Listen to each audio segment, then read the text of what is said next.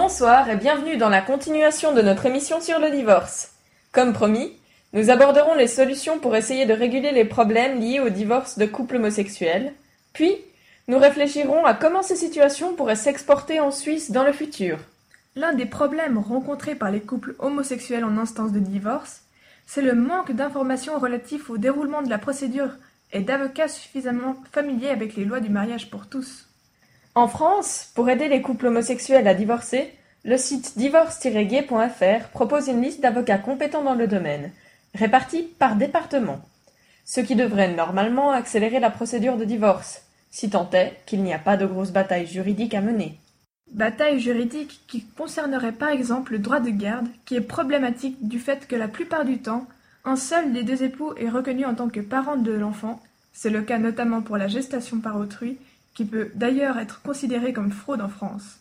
Ces parents-là peuvent, dans le cas où ils ont adopté l'enfant de leur conjoint, demander un droit de visite, mais non pas d'autorité parentale sur l'enfant. Il revient donc au juge de statuer sur la garde de l'enfant en évaluant à qui la garde devrait revenir, comme c'est le cas dans certains divorces hétérosexuels.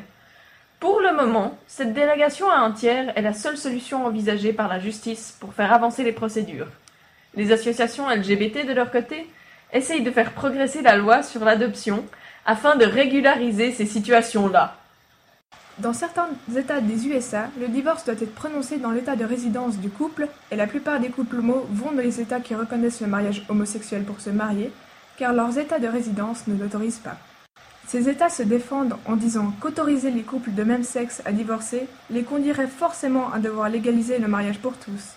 Le seul État qui jusqu'ici autorise le divorce homosexuel mais pas le mariage pour tous est la Géorgie. Évidemment, rien n'empêche un couple de faire tout de même une demande de divorce, et si celle-ci est refusée de demander à une instance supérieure. Néanmoins, cela ne règle pas le problème de la durée que peut prendre cette procédure. Il existe cependant une procédure qui permet de dissoudre le mariage, donc de ne plus devoir partager les dettes et les biens de votre conjoint, et qui peut servir de remplacement à un divorce. Cette espèce de faux divorce n'est malheureusement pas reconnue dans tous les États et peut donc empêcher quelqu'un de se remarier si l'État refuse cette dissolution comme une fin valide au mariage précédemment célébré.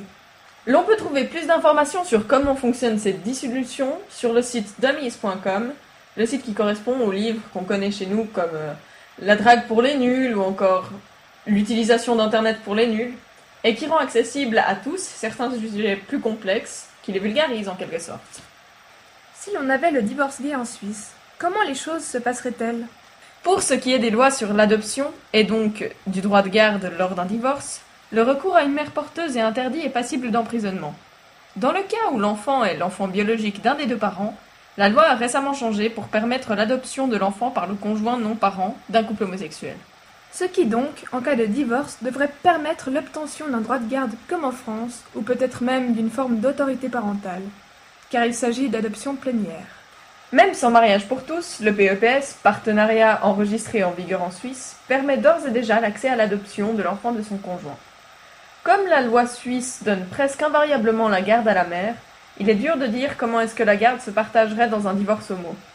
Les revendications qui pourraient être faites à ce sujet rejoignent celles que nous avons abordées avec le droit des pères. Voilà donc qui conclut cette partie dédiée au divorce pour tous, nous vous retrouverons dans le dernier épisode afin de faire le point sur l'émission. Et rappelez-vous, si vous en voulez plus, restez connectés